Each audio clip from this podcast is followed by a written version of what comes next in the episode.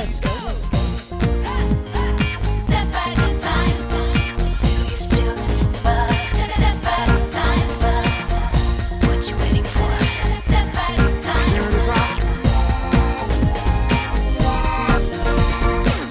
Bonjour à tous, vous le savez, il y a des albums qui comptent plus que d'autres. La plupart du temps, c'est parce qu'ils nous ramènent à une époque et des souvenirs qu'on les ait découverts au moment de leur sortie ou bien plus tard. Et c'est personnellement le cas de l'album dont je vais vous parler aujourd'hui. La période dont je vais vous parler plus précisément, que je n'ai pas vécue, mais qui m'a toujours fasciné. Aujourd'hui, on va revenir ensemble sur une ère charnière dans la carrière d'une artiste qui, pour sûr, n'a jamais eu peur. Elle a chanté l'émancipation bien avant que le féminisme ne devienne mainstream. Elle a parlé d'homosexualité dans le cœur des années sida et elle a contribué à sortir la pop musique de l'image légère et futile qu'elle avait pu avoir dans les années 80 en lui donnant une raison d'être. Et je mets de côté la qualité des chansons dont certaines sont en panthéon de la pop et de mon cœur. Je m'appelle Thibaut et vous écoutez Le Jour Pop, le podcast qui vous révèle tous les secrets des tubes pop. Et nous allons retourner ensemble 32 ans en arrière, le 13 avril 1990, le jour où Madonna a défié le pape et Pepsi. Je suis prête. Vous êtes prêts aussi? Step at a time. 13 avril 1990, un vendredi 13 qui n'a pas porté chance à Madonna, car c'est sous une pluie torrentielle qu'elle donne la première date de son Blonde Ambition Tour dans le tout nouveau stade de Shiba, à quelques encablures de Tokyo, au Japon donc. Si Madonna et ses danseurs sont contraints d'assurer une partie du show en blouson, privant ainsi les 30 000 spectateurs présents des costumes signés Jean-Paul Gaultier, cette première date est probablement un des jours pop les plus marquants de l'histoire de la pop. For some strange reason, I'd failed to realize that the first leg of the tour was during the rainy season in Japan. So, En effet, le Blonde Ambition Tour aura un impact considérable, aussi bien dans la carrière de Madonna que dans la pop culture. On est en 1990, une année déjà incroyable, vu que c'est l'année qui m'a vu naître, mais évidemment car elle marque le début d'une nouvelle décennie qui s'annonce celle de tous les possibles, et qui commence même fin 89 avec la chute du mur de Berlin et l'effondrement à venir de l'URSS. À ce moment-là, Madonna est au sommet de sa carrière et de sa popularité. Pourtant, sa tournée mondiale n'a failli pas voir le jour. Et pour mieux le comprendre, retour deux ans en arrière, en 1988.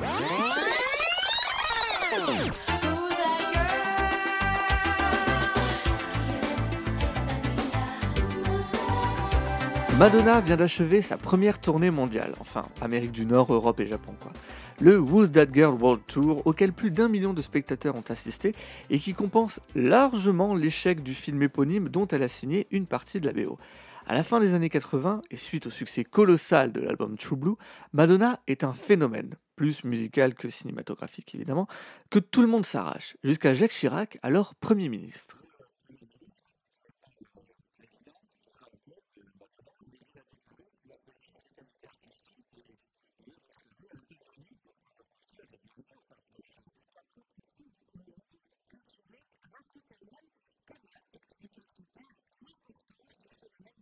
C'est sans surprise que la planète voit alors émerger à ce moment-là de jeunes femmes qui cherchent à s'inscrire dans ses pas. Elles s'appellent Paula Abdul, Debbie Gibson ou Kylie Minogue.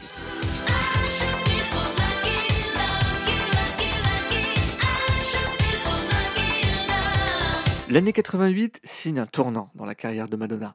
Le premier est symbolique. Elle va avoir 30 ans. C'est aussi l'âge que sa mère avait lorsqu'elle est décédée des suites d'un cancer du sein, alors que Madonna n'avait que 5 ans. En parallèle, son très médiatique et tumultueux mariage avec Sean Penn touche à sa fin. En pause dans sa carrière discographique, elle s'essaye durant quelques mois aux planches de Broadway dans la pièce Speed the Plow. Et c'est durant cette période qu'elle commence à écrire son quatrième album, où, arrivée à un carrefour de sa vie, elle se livrera comme elle ne l'a jamais fait avant. Pour ce disque, elle travaille principalement avec Patrick Léonard, qu'elle connaît bien, puisqu'ils ont déjà travaillé ensemble sur l'album True Blue, produisant notamment les tubes Live to Tell et La Isla Bonita. Ensemble, ils écrivent trois des titres les plus personnels de l'album. Promise to Try, déjà, dédié à sa mère, tout comme l'album Like a Prayer, c'est son nom, avec cette note dans le livret. Cet album est dédié à ma mère qui m'a appris comment prier. Il y a également Till Death Do Us Part, une référence directe à son mariage avec Sean Penn, et Off Other, qui évoque les relations difficiles entre Madonna et son père suite au décès de sa mère, et qui reste aujourd'hui encore une des plus belles chansons de Madonna.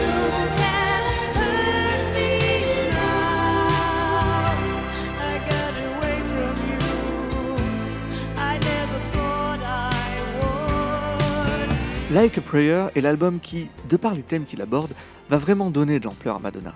Si jusqu'alors ses chansons se résumaient globalement à It's Time for the Good Times, avec quelques thèmes qui sortaient du lot, je pense notamment à Papa Don't Preach qui adresse frontalement la domination patriarcale, sur Like a Prayer, Madonna n'a pas peur de parler de religion, précisément de catholicisme de par son éducation, et dont son nom est directement issu, mais également du sida, avec des flyers insérés dans les boîtiers des CD pour sensibiliser au safe sex, et puis enfin de féminisme.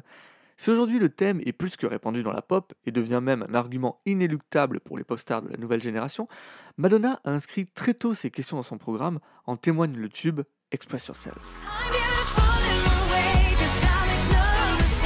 Ah merde, je confonds toujours. Attendez, là c'est la bonne.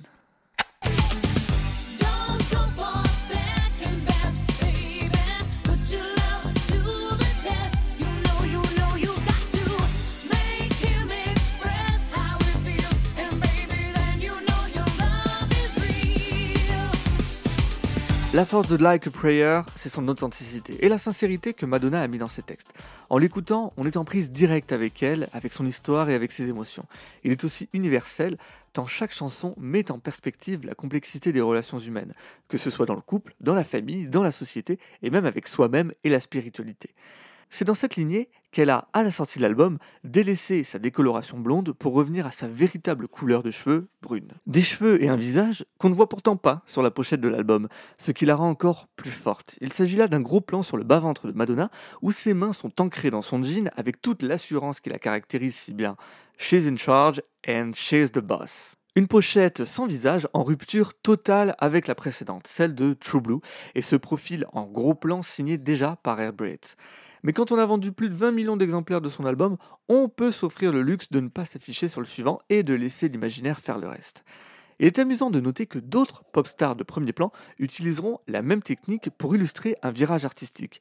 Il y a eu Beyoncé et Michael Jackson avec Dangerous, deux albums dont je vous ai déjà parlé, mais également George Michael avec Listen Without Prejudice, dont le titre Écoutez sans préjugés annonçait la couleur. Et les plus fidèles d'entre vous penseront évidemment à Anamorphosé de Mylène Farmer, là aussi photographié par Airbraids.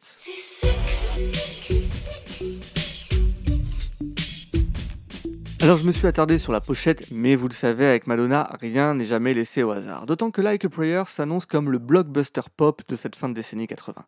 La chanteuse s'est en effet associée avec Pepsi pour promouvoir son disque et son futur Like a Prayer Tour, un contrat d'envergure à 5 millions de dollars, soit un peu plus de 10 millions d'euros d'aujourd'hui, permettant au géant des sodas d'utiliser en avant-première le nouveau tube de Madonna et d'avoir cette dernière dans ses spots télé. no matter where you are in the world. On March 2nd, get to a TV and watch Pepsi's two minute Madonna commercial. Featuring her latest release, Like a Prayer, for the very first time. Alors ça c'est génial. L'événement est tel que Pepsi diffuse des pubs où on voit un aborigène qui se dirige vers sa hutte équipée d'une énorme parabole normale, annonçant une autre pub vendue comme le vrai événement immanquable, un spot qui sera diffusé dans le monde entier, bref, le capitalisme américain dans toute sa splendeur.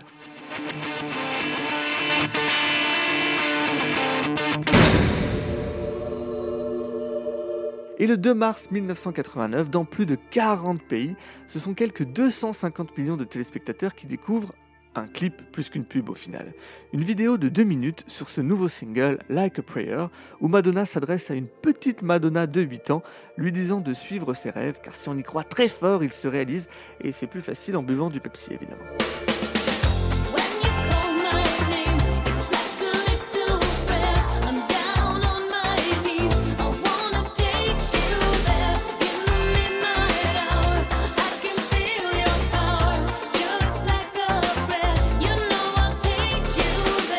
Tout cela est un peu sirupeux, mais pour Pepsi ça fait très bien le job, hein. surtout que la chanson est un tube évident. Parenthèse, c'est ma chanson préférée de Madonna, elle me fout les poils à chaque fois.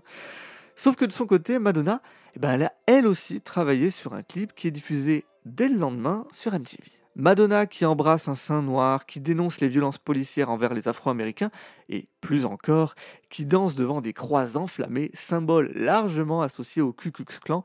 Bref, on est loin de la gentille surprise partie de la pub Pepsi.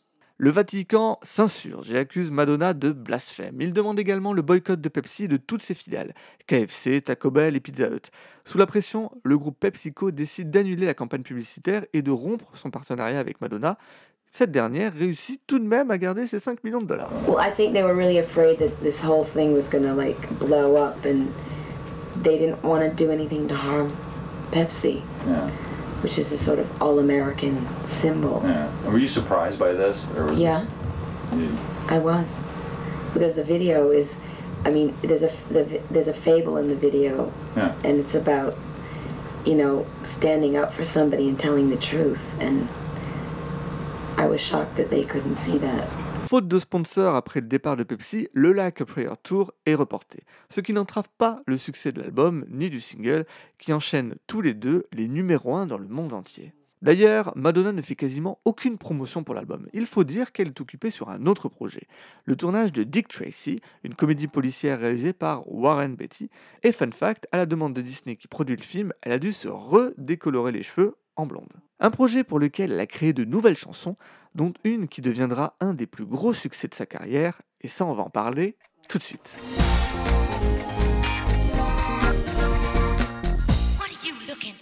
Strike a pose. En janvier 90, le magazine Vogue fait poser Naomi Campbell, Linda Evangelista et Cindy Crawford sous l'objectif de Peter Lindbergh pour une photo qui lancera la grande époque des supermodels et qui marquera durablement la décennie 90. Au même moment, Madonna s'inspire d'autres icônes de magazine, celles de l'âge d'or d'Hollywood, Greta Garbo, Marilyn Monroe, Marlon Brando ou James Dean. Des icônes qu'elle associera dans sa chanson au voguing, un style de danse qui a vu le jour dans les années 70 dans les clubs fréquentés par les gays latinos et afro-américains, principalement à New York. Réunis dans des houses, les participants s'affrontent lors de bowls servant de parodie au concours de beauté de l'élite blanche. Pose lascive et maniérée, directement inspirée des couvertures de Vogue donc, et incarnant sur la scène tout ce à quoi cette communauté n'avait pas accès, la mode, l'argent, le luxe. Et l'occasion pour moi de vous conseiller la série Pose, notamment produite par Ryan Murphy, qui nous plonge à merveille dans l'ambiance de ces bowls et de ces communautés marginalisées durant le cœur des années SIDA à la fin des années 80.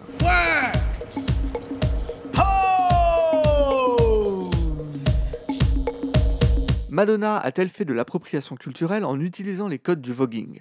En 1990, la question ne fait pas débat, la pop star étant depuis ses débuts une alliée de la communauté LGBT et très active dans la médiatisation de la lutte contre le sida. Elle place le voguing des personnes mises de côté au centre de l'attention de la scène mainstream, le tout merveilleusement mis en image par David Fincher, réalisateur avec qui elle venait de travailler sur les clips d'Express Yourself et Off Other. La vidéo est réalisée en noir et blanc avec des danseurs queer noirs et blancs et se retrouve diffusée en boucle sur MTV.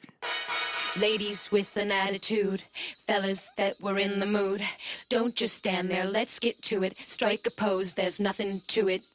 Vogue est un tube mondial, et pourtant à la base, la chanson ne devait être qu'une phase B, celle de Keep It Together, le dernier single extrait de Like a Prayer. En fait, avant d'être une phase B, ce morceau était avant tout un test. Le label de Madonna souhaitait qu'elle travaille sur quelques morceaux avec le DJ Shep Pettibone, qui avait déjà remixé ses précédents singles.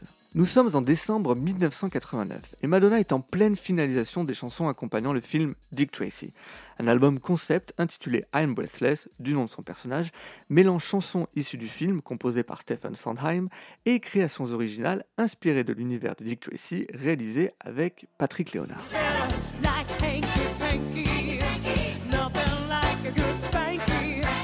À la base, Vogue n'a pas vocation à intégrer I'm Breathless. Pour Warner, comme je vous l'ai dit, ce n'est à la base qu'une phase B à laquelle ils ont alloué un budget minimum et qui a été enregistré très spontanément dans un sous-sol new-yorkais.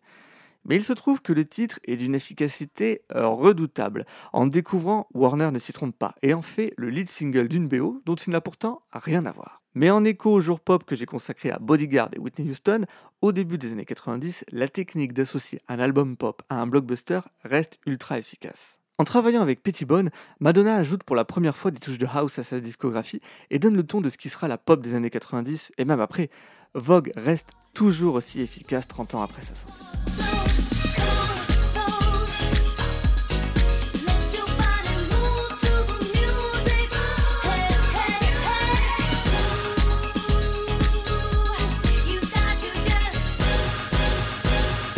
Vogue.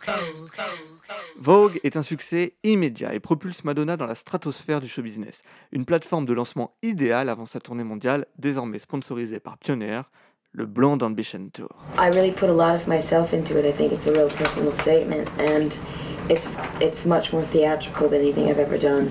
I mean, I think that it is a more, much more of a theater piece, and and in that respect, um, I mean, I had to pay a lot more attention to detail with set and costume and lighting and stuff, and it just took a lot out of me. Ce spectacle, qu'elle a conçu avec son frère Christopher, il démontre toute son ambition. Sortir des codes du concert de rock pour y insuffler l'âme des productions de Broadway. Le spectacle sera découpé en tableaux ayant chacun leur décor. On passe ainsi d'une transposition de l'univers de Métropolis à celui d'une église gothique. Le tout avec des costumes signés Jean-Paul Gaultier, dont le corset au sein conique qui deviendra iconique. Mais elle, elle fait ce qu'elle veut. Enfin, je dois dire quand même, c'est assez étonnant parce que c'est elle, elle est absolument pas dirigée. C'est elle qui décide, qui dit ça, ça va, ça, ça va pas, je veux ça. C'est elle qui est produit, par exemple, son prochain tour. Et euh, bon, bah, son frère, il est là pour lui donner quelques. Par exemple, à un moment, j'avais proposé, moi, parmi tous les croquis que j'avais proposé, comme une vraie vierge, comme une Madone et tout. Et je pensais à un moment qu'elle pourrait aller sous une euh, douche et puis, de- euh, enfin, que sa nudité se révèle comme ça par le vêtement transparent et tout. Ça, ça lui plaisait beaucoup. Mais le frère, lui, il était oui avec Il a la dit on a eu des religion. problèmes avec, euh, avec Voilà. La religion. Avec la Ouais. prayeur, il y a eu quelques petits problèmes. Ils ont perdu le Alors, donc, sponsoring de Pepsi ou de Coca, oui. Voilà, mais ils l'ont ouais. paraît-il, à nouveau. Bon, ça fait. euh.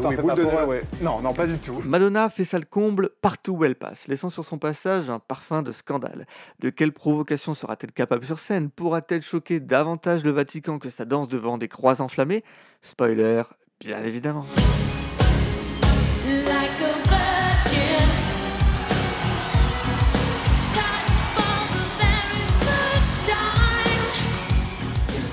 They say that you can't do the masturbation scene tonight, otherwise you'll be arrested.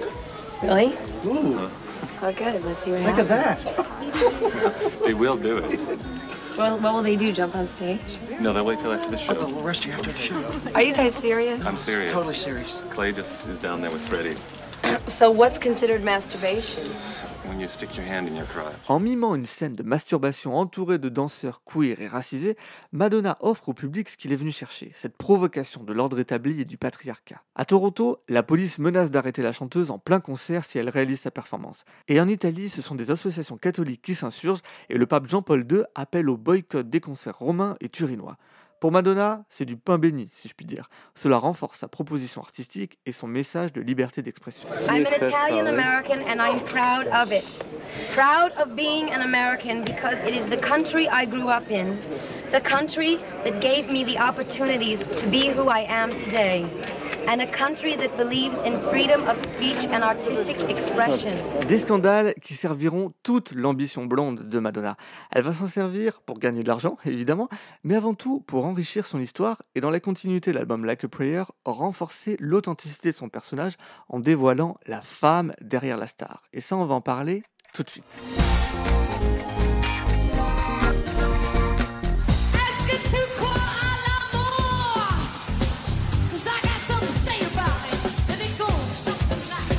5 août 1990, Madonna donne la toute dernière date du Blonde Ambition Tour sur la French Riviera, bref, à Nice quoi. Quelques heures plus tard, le concert est diffusé sur HBO qui a acquis les droits de diffusion de la soirée la plus hot de l'année. Carton d'audience pour ce spectacle devenu instantanément culte et qui va le devenir davantage. En effet, durant toute la tournée, Madonna s'est laissée filmer en coulisses par Alec Keshishian en vue de sortir un documentaire. Avec Truth Out There, peu subtilement renommé In Bed with Madonna en Europe, la chanteuse crée le storytelling parfait de la vulnérabilité de l'humain derrière la superstar. Why were you willing to show that side of yourself to people? Why do that? Because that side of myself exists. Yes, but there's no real reason to show it to people, is there? No, in my mind there is a reason, of Is course. I mean, the movie just isn't about me and the other side of me. The movie is also about it's to sort of it's and I say it in the movie, it's to explode the myth of that the people that we raise up on a pedestal, people that we turn into icons, mm-hmm. people that you know, we, we make them inhuman and we don't give them human attributes. Et si le doc peut à de nombreux moments sembler être plus mis en scène que réellement pris sur le vif, peu importe finalement. Il offre au spectateur une connexion avec l'artiste qui n'avait jusqu'alors jamais été possible. On est en 1991, la VHS explose et l'intimité, même fantasmée de Madonna, s'installe dans celle des foyers. Truth sera une révolution dans la façon dont les pop stars racontent leur histoire. Après ça, l'exercice deviendra un passage obligé dans une carrière. Et si le phénomène se tassera au début des années 2010 avec la mort annoncée du DVD, il a connu un véritable renouveau depuis 4-5 ans avec l'explosion des plateformes de streaming. Lady Gaga, Taylor Swift, Ariana Grande, Milan Farmer, Angèle ou Aurel Stan, ils se sont tous dernièrement essayés à l'exercice avec plus ou moins de réussite ou d'intérêt, mais avec le même objectif, prendre la main sur leur récit et proposer ce qui est essentiel pour convaincre et fidéliser un public, de l'authenticité. De l'authenticité avec un certain goût de la provocation forcément pour Madonna, en particulier une scène qui n'implique pas directement la chanteuse d'ailleurs, un jeu d'action ou vérité avec sa troupe où deux de ses danseurs échangent un langoureux French kiss. Slam. Truth or dare? Dare. French kiss. Gabriel. Get the job done. God damn it? Oh my God. I'm getting a hard on, okay? I think two men kissing will probably gross a lot of people out in mid-America.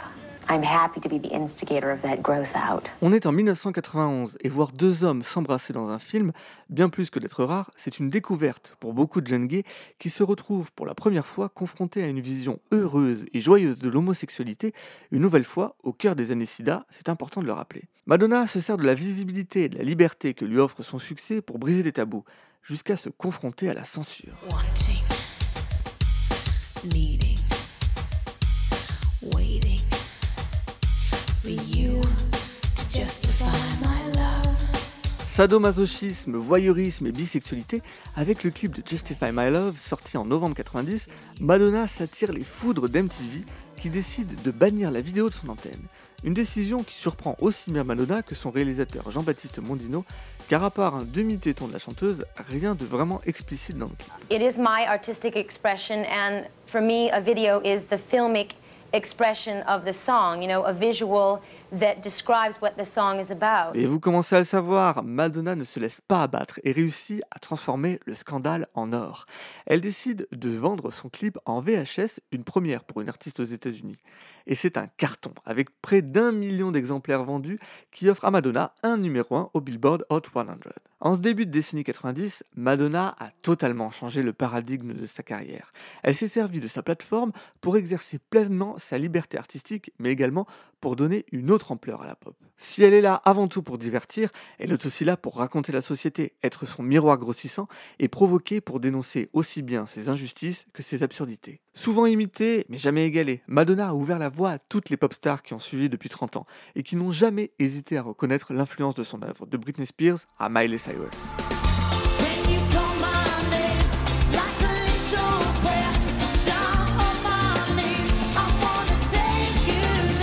Mais ses excès, à trop vouloir aller toujours plus profondément dans la provoque, lui ont aussi brûlé les ailes. Un excès de confiance peut-être? Mais vous savez quoi? C'est un autre jour pop.